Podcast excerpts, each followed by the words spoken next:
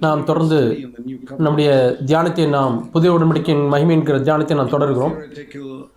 நாம் ஒரு கோட்பாடு போல அல்லது படிக்கிற மற்ற புத்தகங்களைப் போல நாம் படிக்க விரும்பவில்லை. குறிப்பான காரியங்களெல்லாம் கொடுத்து அல்லது படங்களெல்லாம் காண்பித்து அப்படி அல்ல. நாம் அறிவுபூர்வமாக எவ்வளோ நாம் காரியங்களை அறிந்திருக்கலாம் ஆனால் நடைமுறையில் நாம் அறியாமல் இருக்கலாம். ஆகவே நாம் பார்த்த பல பகுதிகளிலே பழைய உடன்படிக்கைக்கும் புது உடன்படிக்கைக்கும் வித்தியாசத்தை நாம் பார்த்தோம். இன்றைக்கு நாம் வேதத்திலே எபேசியர் நிருபம். There's a word that comes very often. அடிக்கடி இந்த எபேசியலே புது உடன்படிக்கையிலே புது ஏற்பாட்டிலே ஒரு வார்த்தை அடிக்கடி வருகிறது ரகசியம் என்று வருகிறது. ரகசியம் என்பது. பழைய ஏற்பாட்டிலே ரகசியங்கள் இல்லை. ஒரு ரகசியம் என்பது தேவன் உங்களுக்கு வெளிப்பாடை கொடுக்கவில்லை என்றால் உங்களால் விளங்கிக் கொள்ள முடியாது. விளங்கிக் கொண்டேன் என்று எண்ணுகிற காரியம் அது அறிவுபூர்வமாக தெரியக்கூடிய காரியம்தான். அது உங்கள் வாழ்க்கையை மாற்றாது. ஆகவே இங்கே நான் பார்க்கிறோம். இயேசு செய்த ஒரு காரியத்தை நாம் இங்கே வாசிக்கிறோம். முதலாவது எபேசியர் மூன்றாம் அதிகாரம். பவுல் சொல்லுகிறார் இரண்டாம் வசனத்திலே உங்களுக்காக எனக்கு அளிக்கப்பட்டிருக்கிற தெய்வ கிருபைக்குரிய நியமமும் இன்னதென்று கேட்டிருப்பீர்களே. இது புறஜாதிகளுக்கு சுவிசேஷத்தினாலே இந்த ரகசியத்தை அவர் எனக்கு வெளிப்படுத்தினார். ரகசியம் என்பது வெளிப்பாட்டின் மூலமாக மட்டுமே அறிந்து கொள்ள முடியும். நீங்கள் வாசிக்கலாம். நீங்கள் அறிவை பயன்படுத்தலாம் விளக்கிச் சொல்லலாம். ஆனால் நீங்கள் அதை விளங்கிக் கொள்ளவே இல்லை. திரளான மறுபடியும் பிறந்த கிறிஸ்தவர்கள் இதை விளங்கிக் கொள்ளாமலே இருக்கிறார்கள். இந்த புதிய ஏற்பாட்டில் சொல்லப்பட்ட சில ரகசியங்களை அவள் விளங்கிக் கொள்ளவில்லை. அவர்கள் அறிவுபூர்வமாக விளக்கி சொல்ல முடியும் அவருடைய வாழ்க்கையில் அது இல்லை. இந்த ரகசியம் என்ன? இதை இங்கே சொல்லுகிறார். இந்த ரகசியமானது மற்ற மக்களுக்கு இது வெளிப்படுத்தப்படவில்லை என்று சொல்கிறார். முற்காலங்களிலே மணிப்புத்திரருக்கு அறிவிக்கப்படவில்லை. பெந்தைக்கோஸ்தே நாள் வரை இது அறிவிக்கப்படவில்லை. ஆனால் இன்றைக்கு அப்போஸ்தலர்களுக்கும் தீர்க்கதரிசிகளுக்கும் இது வெளிக்கப்படிப்படுத்தப்பட்டிருக்கிறது என்று வாசிக்கிறோம். அதுவரை இது வெளிப்படுத்தப்படவில்லை. எபேசர் மூன்று ஆறிலே வாசிக்கிறோம். அப்போ சில தீர்க்கதரிசிகளும் ஆவியானவரால் வெளிப்படுத்தப்பட்டிருக்கிறது. அது என்னவென்றால் புறஜாதியார்கள் அந்த சரீரத்திலே உடன் பங்காளிகளாக இருக்கிறார்கள் சுவிசேஷத்தினுடைய வாக்கு தத்துவத்துக்கு உடன் பங்காளிகளாக இருக்கிறார்கள். அதற்கு நான் ஊழியக்காரனானேன் என்று சொல்கிறார். இதில் என்ன பெரிய ரகசியம் இருக்குது என்று கேட்கலாம். Church? புறஜாதிகளையும் யூதர்களும் ஒரே சபையில் இருக்க வேண்டும். அதுதானா? அதை நான் ஆண்டுக்கணக்காக அறிந்திருக்கிறேனே. உண்மையாலுமா? நாம் அதை வாசிக்கலாம். சோதித்து பார்க்கலாம். One of the things that Jesus did இயேசு செய்த ஒரு காரியம் சிலுவிலே அவர் பல காரியங்களை சிலுவிலே செய்தார். அவர் நம்முடைய பாவங்களுக்காக crucified. நம்முடைய பழைய மனுஷன் அவரோடு கூட சிலுவை அறையப்பட்டது. ரொம்ப ஆறாம் அதிகாரத்தில் வாசிக்கிறோம். சாத்தான் சிலுவிலே சோர்க்கடிக்கப்பட்டான். கொலோசியர் என்று இவரே ரெண்டு. இங்கே இன்னொரு காரியம் சிலுவிலே நடந்தது ஒரு காரியத்தை வாசிக்கிறோம். அது எபேசியர் இரண்டாம் அதிகாரம். பதிமூன்றாம் வசனத்திலே வாசிக்கிறோம். நீங்கள் தூரமாயிருந்த நீங்கள் இப்பொழுது கிறிஸ்திய சிறு- கிறிஸ்துவின் ரத்தத்தினால் சமீபமானீர்கள். பதினான்காம் அதிகா வசனத்திலே வாசிக்கிறோம். அவரே நம்முடைய சமாதான காரணராகி இருதரத்தாரையும் ஒன்றாக்கி பகையாக நின்ற பிரிவினையை நடு சுவரை தகர்த்தார். இந்த இரண்டு கூட்டத்தார் புறஜாதியார் யூதர் அவர்கள் ஒன்றாக்கினார். அங்கே பகையாக நின்ற பிரிவினையாக நடிச்சுவரை தகர்த்தார். யூதர்களும் புறஜாதியர்களும் தான் இந்த உலகத்திலே காணப்படக்கூடிய முரண்பட்ட மக்களாக இருக்கிறார்கள். இரண்டு பேருக்கும் பெரிய வித்தியாசம். இருவரும் ஒருவருக்கு ஒரு விரோதமாக இருந்தார்கள். வித்தியாசமான மனுஷர்களாக இருந்தார்கள். இதை காட்டிலும் வேறு பெரிய வித்தியாசத்தை நாம் பார்க்க முடியாது. புறஜாதியார் யூதர்கள். இந்திய தேசத்திலே சாதி பகு பாகுபாடு இருக்கிறது. அது புறஜாதியாருடைய மதத்திலே அது அறிமுகப்படுத்தப்பட்டது. அது பல நிலையிலே காணப்படுகிறது. மேல் ஜாதியினர் அந்த புறஜாதியான மதங்களிலே அவருடைய நிழல் ஒரு ஒரு பக்கத்தில் வரக்கூடிய கீழ்ஜாதிக்காரனுடைய நிழல் இவர்கள் மீது பட்டு விட்டது என்று சொன்னால் அவன் போய் குளிக்க வேண்டும். இப்படித்தான் அவர்கள் நான் தீட்டுப்பட்டு விட்டேன் என்று சொல்கிறார். இந்த நிழல் மீது பட்டபடினாலே ஆனால் யூதர்களும் up. புறஜாதியாரும் இதை காட்டிலும் அதிகமானவர்களாக இருக்கார்கள். யூதர்கள் எழுந்திருந்து நான் புறஜாதியா இல்லாதவர்கள் நம்மை துதிக்கிறேன்னு சொல்கிறார்கள் அபரிமிதமான பெருமை. நாங்கள் ஆபிரகாமின் வம்சத்தை சேர்ந்தவர்கள் ஆபிரகாம் ஈசாக் யாக்கோபின் வம்சத்தை சேர்ந்தவர்கள் தேவன் எங்களை தெரிந்து கொண்டார். அவருடைய ஜனங்களாக இருப்பதற்கு எங்களை தெரிந்து கொண்டார். அவர்கள் எல்லாரையும் அவர்கள் அற்பமாய் பார்ப்பார்கள். ஆனால் இயேசு அவர்கள் எல்லாம் ஒன்றாய் கொண்டு வந்தார். அங்கே பகையாய் நின்ற ஒரு நடுச்சுவர் இருந்தது. அது இயேசு கிறிஸ்துவினாலே சிலுவையிலே உடைக்கப்பட்டது. இது இன்னொரு காரியம் சிலுவையில் நடந்த காரியம். இது மட்டுமல்ல இந்த நடுச்சுவரானது ஏன் வந்தது? நம்முடைய மாம்சத்திலே ஒரு பகை காணப்படுகிறது. அது ஒரு பகை. மாம்சத்தில் இருக்கிறது. இதுதான் யூதர்கள் புறஜாதிகளை வெறுக்க செய்தது புறஜாதிகள் யூதர்களை வெறுக்க செய்தது. இன்றைக்கு நிறைய மக்கள் யூதர்களை வெறுக்கிறார்கள். அநேக யூதர்கள் மற்றவர்களை வெறுக்கிறார்கள். இயேசு இந்த இரண்டு தி- திறத்தாரை ஒன்றாக்கி ஒரே புதிய புதிய மனிதனாக அவர் சிருஷித்தார் இது புது உடன்படிக்கை பழைய உடன்படிக்கை அல்ல. அவர்கள் இருவரையுமே அவர் ஒரு சரீரத்தில் தேவனுக்கு ஒப்புரவாக்கினார் சிலுவையிலே. அந்த சிலுவையிலே அவர். அந்த பகையை சிலுவையிலே கொன்றார் அழித்தார் என்று வாசிக்கிறோம் 15 there's an enmity ஆகவே பதினைந்தாம் வருஷத்துல என்ன சொல்லுகிறதுனா நம்முடைய மாம்சத்திலே. நம்மை காட்டிலும் வித்தியாசமானவர்களுக்கு விரோதமாய் ஒரு பகை இருக்கிறது?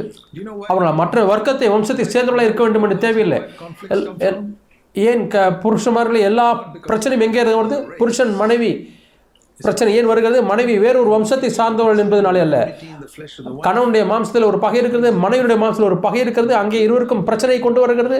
அவர்கள் இருவருக்கும் உள்ளாக பிரிவினையாகிய நடுச்சுவரை கட்டி விடுகிறார்கள். புருஷனும் மனைவியும் ஒரே பாஷை ஒரே ஜாதி ஒரே தேசம் என்றாலும் கூட அவர்களுக்குள்ளே பிரிவினை வர முடியும். அதற்குள்ள ஒரே தீர்வு என்னவென்றால் கலாத்தியர் இரண்டாம் அதிகாரத்தில் வாசிக்கிறோம். இருபதாம் வசனம். நான் கிறிஸ்துவோடு கூட சில அறையப்பட்டேன்.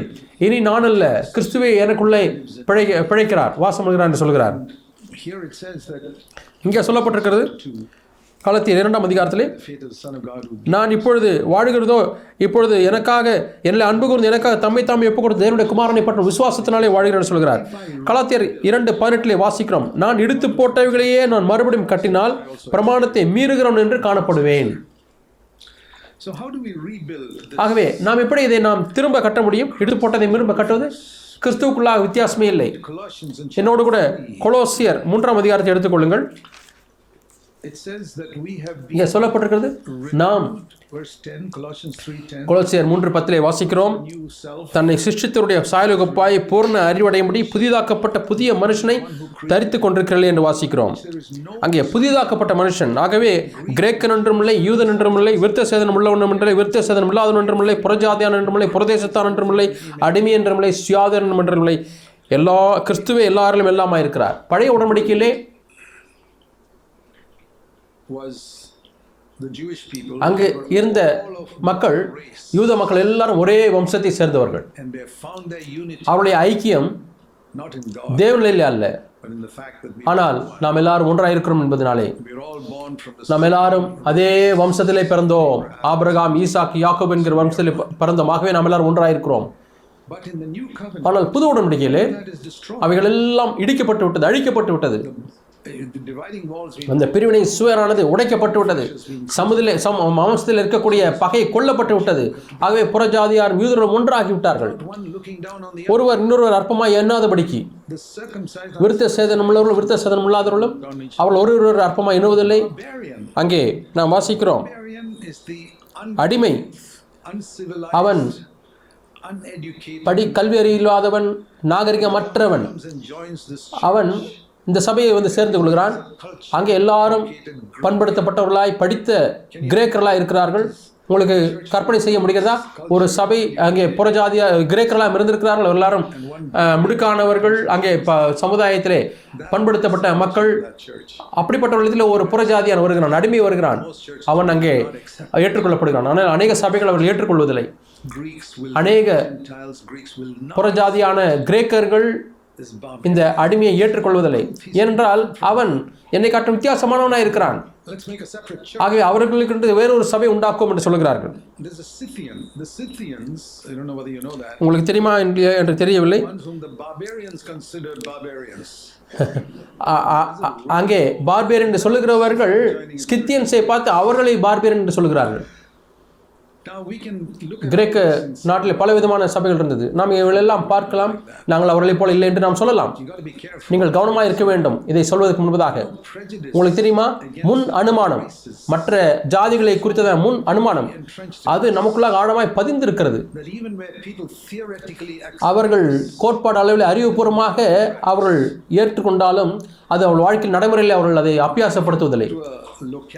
நீங்கள் இந்த உலகத்திலே ஒரு இடத்திற்கு போகிறீர்கள் அவர் எல்லாரும் ஒரே பாஷையை பேசுகிறார்கள் ஒரே வம்சத்தைச் சேர்ந்தவர்கள் அங்கே ஒரு சபை இருக்குது என்று சொன்னால் அங்கே சபையில் உள்ளவர்கள் எல்லாரும் ஒரே பாஷையை பேசுவார்கள் எல்லாரும் எல்லாரும் அதே ஊரில் உள்ளவர்கள். அந்த பகுதியில் உள்ளவர்கள் எல்லாரும் ஒரே பாஷையை பேசுகிறார் ஒரே ஜாதியை சேர்ந்தவர்கள். ஆனால் இப்பொழுது நீங்கள் வேறொரு பட்டணத்துக்கு போகிறீர்கள் அங்கே வித்தியாசமான வம்சத்தை சேர்ந்தவர்கள் வாழ்கிறார்கள். அந்த சபையில் உள்ள ஒரு சபைக்கு போகிறீர்கள் அங்கே எல்லாரும் ஒரே ஜாதியை சேர்ந்துள்ளா இருந்தால் அது எதை நிரூபிக்கிறது. இங்கே நான் என்ன சொல்கிறேன் அதே தான். அங்கே பகையானது கொல்லப்படவில்லை. அங்கே. நடுச்சுவரானது தகர்க்கப்படவில்லை. நீங்கள் பல சபைகளுக்கு நீங்கள் செல்லலாம். அமெரிக்க ஐக்கிய நாடுகளிலே அநேக பட்டணங்களிலே அங்கே வித்தியாசமான வம்சத்தை சேர்ந்த மக்கள் இருக்கிறார்கள். அவர்கள் அங்கே ஒரு சமுதாயத்தை சேர்ந்து மட்டுமே கூடுகிறார்கள். அங்கே எல்லாருமே இந்தியர்களாக இருக்கலாம். எனக்கு ஞாபகம் இருக்கிறது இந்தியர் அல்லாதவர்கள் இந்தியர்களை பார்க்கிறார்கள். ஆனால் இந்தியர்களுக்குள்ளே பார்த்தால் தெலுங்கு இந்தியர்கள் மலையாளி இந்தியர்கள் தமிழ் இந்தியர்கள் இருக்கிறார்கள். முற்றிலுமான வித்தியாசமானவர்கள். சில ஜா வித்தியாசமான ஜாதிகள். அமெரிக்காவில் நீங்கள் பார்க்கல ஒரு சபையானது அங்கே மலையாள இந்தியர்கள் மட்டுமே இருக்கக்கூடிய சபையார் அங்கே வேறு யாருமே அந்த சபையில் இல்லை. இன்னொரு சபைக்கு போகிறீர்கள் அங்கே எல்லாரும் தமிழ் இந்தியர்கள். இன்னொரு இடத்துல தெலுங்கு இந்தியர்கள். இன்னொரு ஒரு சபை ஜெர்மன்காரர்கள் ரஷ்யன்காரர்கள். இன்னொரு கார சபை ருமேனியர்கள். இவைகள் எல்லாம் பழைய உடன்படிக்கை சபைகள். And people prefer that. ஜனங்கள் அதை விரும்புகிறார்கள். சிஎஃப்சி சபையிலே கொஞ்ச நாட்கள் முன்பாக சில பிரச்சனை ஏற்பட்டு சில மக்கள் போய்விட்டார்கள் அவர்கள் வெளியே போனவர்கள்லாம் பார்த்தா ஒரே ஜாதியை சேர்ந்தவர்கள் ஒரே வம்சத்தை சேர்ந்தவர்கள். இவ்வளவு ஆண்டுகளாக புது உடன்படிக்கை செய்தியை கேட்டுக்கொண்டு அவர்கள் பழைய உடன்படிக்கை சபையிலே அவர்கள் சேர்ந்துள்ள இருக்கிறார்கள். பழைய உடன்படிக்கை சபை என்ன எல்லாம் யூதர்கள். அவர்கள் எல்லாம் ஒரே வம்சத்தை சேர்ந்துள்ள இருந்தால் அவர்கள் வசதியாக இருக்கிறார்கள் ஏன் தேவன் வித்தியாசமானவர்களை அங்கே கொண்டு வருகிறார்? அந்த இடத்துல மட்டுமே நீங்கள் நம்முடைய வாழ்க்கையில் சிலுவையை அனுபவிக்க முடியும். தொடப்படாத மற்ற காரியங்கள் தொடப்படாத காரியங்கள் அங்கே தொடப்பட முடியும். பாவத்திற்கு விஷயத்தில் நான் மறுத்துவிட்டேன் என்று சொல்லலாம். வம்சம் என்று சொல்லும்போது நான் மறித்துவிட்டேன் என்று சொல்லலாம். ஆனால் அது வேறு ஒரு காரியமாக இருக்கிறது. தேவன் கிறிஸ்துவுக்கு ஒரு ஒத்த ஒத்திராத காரியங்கள் எல்லாத்தையும் அழிக்க விரும்புகிறார். ஆதாமிலிருந்து வந்த காரியம் இந்த பூமியில் உள்ள எல்லா வம்சமும் ஒரு மனிதனிடம் வந்தது. இவ்வளவு ஆண்டுகளாக மனிதன் ஒவ்வொரு தங்களுடைய சொந்த வம்சத்திலேயும் ஜாதியிலேயும் பாஷையிலேயும் பெருமையை ஏற்படுத்திக் கொண்டார்கள். அது உங்களுடைய வாழ்க்கையிலே அழிக்கப்படவில்லை என்றால் இன்னுமாய் பழைய உடன்படிக்கையில் இருக்கிறீர்கள். உங்களுடைய சொந்த ஜாதியை சேர்ந்தோர் மத்தியிலே தான் நீங்கள் வ- இருக்கிறீர்கள் என்று சொன்னால் நீங்கள் பழைய உடம்படிக்கு மக்கள் என்று இயேசு நாமத்தினால் நான் சொல்கிறேன் நீங்கள் புது உடன்படிக்கை சபையில் உட்கார்ந்து கொண்டிருக்கலாம். ஆனாலும் நீங்கள் உங்கள் சொந்த ஜாதியை சேர்ந்தவர்களுக்கு உட்கார முடியாது விரும்புகிறீர்கள். அல்லது உங்களை சொந்த படிப்பு சம்பந்தத்திலே உங்களைப் போல படித்துள்ளத்திலே இருக்க விரும்புகிறீர்கள். நான் சிஎஃப்சி சபையில் சபைகளை பார்த்திருக்கிறேன் பார்த்திருக்கிறேன். படித்த மக்கள் அவர்களை பாருங்கள். கூட்டம் முடிந்தவுடனே அவர்கள் படித்த மக்களிடத்திலே தான் போய் பேசுவார்கள். அவர்கள் அந்த அளவு படிக்காத மக்களிடத்தில் போய் பேச மாட்டார்கள் இதை பெங்களூரில் நான் பார்த்திருக்கிறேன். அவர்கள் தான் மிக மோசமான ஜனங்களாக சபையில் காணப்படுகிறார்கள். அவர்கள் ஒரு காலம் வளருவதே இல்லை. அவருடைய வாழ்க்கையிலே மேட்டிமையும் பெருமையும் நீங்கள் பார்க்கலாம். அகம்பாவத்தை பார்க்கலாம். அவர்களிடத்திலே ஏன் இந்த அகம்பாவத்தை பார்க்கிறீர்கள் என்று சொன்னால் அவர்கள் தங்களுடைய நிலையில் இருக்கிற மக்கள் தங்களுடைய சமுதாய அளவில் இருக்கிறவர்களை மட்டுமே பார்க்க விரும்புகிறார்கள். உங்களுக்கு தெரியுமா? வேதம் சொல்கிறது யாக்கோப் இரண்டாம் அதிகாரம்.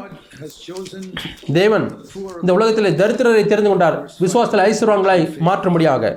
யாக்கப் இரண்டாம் அதிகாரம் ஐந்தாம் வசனம். விசுவாசத்தில் ஐஸ்வர்யம் உள்ளவர்களோடு கூட நீங்கள் கலந்து கொள்ள விரும்புகிறீர்களா? அல்லது எப்பொழுதுமே ஆஹ், விசுவாசத்தில் தரித்திரர்களோடு கூட நீங்கள் சேர்ந்து கொள்ள விரும்புகிறீர்களா? இது தேவனுடைய வார்த்தை. ஆரம்பத்திலிருந்து எங்களுடைய ஊழியத்திலே தேவன் எங்களை பல பட்டணங்களுக்கு கொண்டு சென்றார். அங்கே படித்தவர்கள் கம்ப்யூட்டர் விஞ்ஞானிகள் பிஹெச்டி மாக்கள் அதே சமயத்திலே வாசிக்க எழுத தெரியாத ஏழை கிராமத்திலுமே இன்றைக்கு கொண்டு போய் சேர்ந்திருக்கு கொண்டு சென்றிருக்கிறார். இன்றைக்கு சிஎஸ்சி சபையிலே விசுவாசிகள் இருக்கிறார்கள். அவர்கள் எழுத படிக்க தெரியாதவர்கள் இருக்கிறார்கள். அவர்கள் தங்களுடைய மகள் பள்ளியிலே படிக்கக்கூடிய மகளை கூப்பிட்டு வேதத்தை வாசிக்க சொல்ல வேண்டியிருக்கிறது. கொஞ்சம் அவர்கள் நல்ல வசதி உள்ளவர்களாக இருந்தால் அவர்கள் ஆடியோ பைபிளை கேட்கிறவர்களாக இருக்கிறார்கள். அல்லது ஃபோன்லேயே கேட்கிறார்கள். படிக்காதவர்கள் கல்வி அறிவு இல்லாதவர்கள் மிகவும் ஏழையாக இருக்கக்கூடிய மக்கள் ஓ- அவர்கள் வீடு ஒரே ஒரு அறை தான் இருக்கும். ஆனால். அவர்கள் ஐந்து அறை கொண்ட வீடுகளில் உள்ளவர்களோடு கூட பழகுகிறார்கள். நாம் கம்யூனிஸ்ட்காரர்கள் இல்லை. எல்லாரையும் வாங்கி எல்லாருக்கும் சமமாய் பங்கிடுங்கள் என்று சொல்வதில்லை. தேவன் இந்த கையை உண்டாக்கும் பொழுது வித்தியாசமான விரலை உண்டாக்கி விட்டால் எல்லாவற்றையும் வெட்டி ஒரே அளவாக்கும் என்று சொல்வதில்லை. நாம் கம்யூனிஸ்ட் அல்ல. நாம் எல்லாருக்கும் நமக்கு வெவ்வேறு வீடுகள் இருக்கிறது வெவ்வேறு அளவுள்ள வீடுகள் இருக்கிறது வெவ்வேறு வருமானம் இருக்கிறது. நாம் எல்லாரும் நாம் ஒருவரை நேசிக்கிறோம். இதைத்தான் இயேசு சொன்னார். நீங்கள் எல்லாரும் ஒருவர் பின்னாலே என்னுடைய சிஷ்டன் அறிந்து கொள்வார்கள். நீங்கள் ஒரே வருமானத்தை வாங்குவதனாலேயோ ஒரே விதமாய் வீடு கட்டுவதனாலே அல்ல. நாம் ஆண்டவரை அறிந்து கொள்வதனாலே. நான் இந்தியாவிலே ஒரு பகுதியிலிருந்து நான் வருகிறேன். கேரளா என்ற ஒரு பகுதியிலிருந்து வருகிறேன். கிறிஸ்தவம் முதலாவது கேரளாவுக்கு வந்தது. ஏடி ஐம்பத்தி ரெண்டிலே கிறிஸ்தவ கிறிஸ்தவம் வந்தது. அங்கே தோமா அப்போ தோமா அங்கே வந்தார். ஆகவே கிட்டத்தட்ட இரண்டாயிரம் ஆண்டுகளாக கிறிஸ்தவம் அங்கே இருக்கிறது. அந்த இருபத்தி ரெண்டு மாவட்டங்களிலே இருக்கக்கூடிய இருக்க பெரிய பரிசுகள் என்னுடைய மாநிலத்தில் இருக்கிறார்கள். நான் என்ன சொல்கிறேன் சொன்னால் இந்த முழு தேசத்திலேயும் இருக்கக்கூடிய பெரிய பரிசல் என்னுடைய மாநிலத்தில் இருக்கிறார்கள். அவர்கள் தங்களுடைய வம்சத்தை குறித்து பெருமை பாராட்டுகிறார்கள். தங்களுடைய ஜாதியை குறித்து பெருமை பாராட்டுகிறார்கள். இந்த வம்சத்திலே நான் வந்தேன். இந்த அஹ், இவ்வளவு மக்கள் எங்கள் இடத்திலே பிரசித்தி பெற்றல் இருக்கிறார் என்று சொல்கிறார்கள். சில மக்கள் இடத்திலே என்னிடத்திலே கேட்கலாம் நீங்க எந்த ஜாதியிலிருந்து வருகிறார்? என்று கேட்கிறார்கள். நான் என்ன சொல்கிறேன் சொன்னால் ஏதேன் துரத்தில் விரட்டப்பட்ட அந்த வம்சத்தை சேர்ந்தவர் என்று சொல்கிறேன் இயேசு அன்மேல் இரக்கமுள்ளவராக இருந்தார் என்னை இரட்சித்தார் என்று சொல்கிறேன் ஆகவே நான் சொல்ல முடியும்? நீ அதை நம்புகிறாயா. ஏதேன் தோட்டத்தில் விரட்டி எடுக்கப்பட்ட அந்த வம்சத்திலே வந்தேன் என்று சொல்ல விரும்புகிறாயா? நம்புகிறாயா? இல்லாவிட்டால் கொஞ்சம் படி படிப்பு படித்த உடனே கொஞ்சம் தோளிலே தோளிலே நிறம் வந்த உடனே நீ மற்றவர்களை காட்டில் மேன்மையான என்று உணர்கிறாயா? கொஞ்சம் புத்திமதி வந்த உடனே உங்கள் குடும்பத்தை உங்களுடைய வம்சத்தை உங்களுடைய ஜாதியை அது குப்பை. இன்னுமா இது நீக்கப்படாமல் இருக்கிறது உங்கள் வாழ்க்கையிலே. உங்களை நீங்களே கேளுங்கள் பெரியமானவர்களே உண்மையாலுமே நீங்கள் புது உண்மைக்கு விளங்கிக் கொண்டீர்களா? ஆகவே தான் நான் சொல்லுகிறேன் நீங்கள் கிறிஸ்தவ வேதாந்தத்திலே ஒன்றை இழந்து விட்டீர்கள். நீங்கள் தேவனுடைய சமூகத்திலே பிரவேசிக்க முடியாது. இந்த கொஞ்சம் மாம்சத்தை நீங்கள் வைத்துக் கொண்டிருக்கிறீர்கள். ஆகவே தான் நான் நம்புகிறேன். அநேக அநேக கிறிஸ்தவர்கள் பல கோட்பாடுகளை விளங்கிக் கொண்டார்கள். ஆனாலும் அவர்கள் மகாபரிசுத்த ஸ்தலத்துக்குள்ள பிரவேசிக்காமல் இருக்கிறார்கள். மகாபரிசுத்த ஸ்தலத்திலே தேவன் வாசம் பண்ணுகிறார். தேவனுடைய பிரசனத்திலே வாழக்கூடிய ஒரு வாழ்க்கை என்னவென்றால் சந்தோஷத்தின் பரிபூர்ணம். உங்களுக்கு அந்த சந்தோஷத்தின் நிறைவில்லை என்று சொன்னால் நீங்கள் தேவனுடைய சமூகத்திலே இல்லை. நான் அதை அநேக சமயங்கள் ஏற்றுக்கொண்டிருக்கிறேன். எந்த ஒரு நேரத்திலையும் எனக்கு சந்தோஷம் நிறைவு இல்லை என்று சொன்னால் பரிபூர்ண ஆனந்தம் இல்லை என்று சொன்னால் ஆண்டவரே உடைய சமூகத்தை எழுந்து விட்டேன் ஆண்டவரே. உடைய சமூகத்திலே பரிபூர்ண ஆனந்தமும் சந்தோஷம் உண்டு ஆண்டவரே. நான் அங்கே இல்லை. இதை நாம் அறிவ அறிவுபூர்வமாக அறிந்திருக்க முடியும். சில சமயத்திலே என்னை காட்டிலும் வித்தியாசமான ஒருவரை காத்து எனக்கு முன் அனுமானம் இருக்கலாம். அவருடைய குணாதிசயம் வித்தியாசமாக இருக்கலாம். நான் ஏன் சொல்லுகிறேன் என்று சொன்னால் நான் வாலிபர் மத்தியில் இதை பார்த்திருக்கேன் உதாரணமாக இந்தியாவிலே அநேக மூன்றாம் தரமான நாடுகளிலே அவர்கள் மேலை நாடுகளை பார்க்கும் பொழுது அவர்கள் வெள்ளை நிற தோலை வைத்திருக்கிறார்கள். இந்தியாவிலே உண்மை கிறிஸ்தவர்களும் கூட அவர்கள் மேலே நாடு ஏனென்றால் மேலே மேலை நாட்டு மிஷினர்கள் தான் இங்கெல்லாம் வந்தார்கள். அவர்களெல்லாம் மாற்றினார்கள். அவர்கள் மேலை நாட்டு கிறிஸ்தவர்களை பார்க்கும்பொழுது இன்றைக்கும் மேலானவர்களை போல எண்ணுகிறார்கள். இன்றைக்கும் இப்படி எண்ணுகிறார்கள். இப்படித்தான் அநேக ஜனங்கள் ஆவிக்கிறவர்களை வளருவதே இல்லை. என்னுடைய மனதிலே எந்த குறிப்பிட்ட ஒரு ஜாதியோ மேன்மையானது என்பதை நான் நீக்க வேண்டும். எந்த வம்சமும் மேலானது அல்ல. இதை நான் அறிந்து கொண்டேன் என்று சொன்னால் நான் இதை அறிந்து கொள்ளவில்லை என்றால் நான் பழைய உடன்படிக்கை கிறிஸ்தவனாய் வாழ்க்கை முழுமையாக இருந்து விடுவேன். ஆகவே வித்தியாசமே இல்லை. நான் ஒரே ஒரு காரியத்தை நான் சொல்லுகிறேன். ஒரு தெளிவுக்காக நான் சொல்லுகிறேன். ஆகவே நீங்கள் யார் வேண்டுமானாலும் திருமணம் செய்யலாம் என்ற அர்த்தம் அல்ல. ஏனென்றால் திருமணத்திலே நீங்கள் ஆவி மாம்சம் சரீரத்தை பார்க்க வேண்டும்.